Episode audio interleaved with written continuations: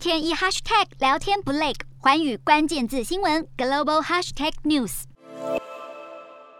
家长紧紧牵着小孩的手，提着大包小包赶往去搭巴士。乌克兰首都基辅附近的城镇伊尔平有大约两千名平民撤离。前几天有平民要撤离时遭到俄军炮击，所幸这次的疏散行动并没有遭受攻击。乌克兰各大城持续受到战火无情摧残，为了让民众平安撤离，两国决定要开启人道走廊。不过，根据俄罗斯规划的路线图，从乌克兰出逃的民众只能够前往白俄罗斯或俄国躲避战火，这让乌克兰痛批俄罗斯完全不道德，根本是作秀。一名美国高层国防官员指出，俄罗斯总统普丁在进攻乌克兰之前所集结的十五万名以上兵力，如今已经有将近百分之百开入乌克兰境内。不过，乌克兰依旧顽强抵抗。亲俄分离主义分子在乌国东部成立所谓的顿内茨克共和国，其中反乌军事团体斯巴达营领袖佐加在战役中中弹身亡，也让普丁入侵乌克兰的行动再传受挫。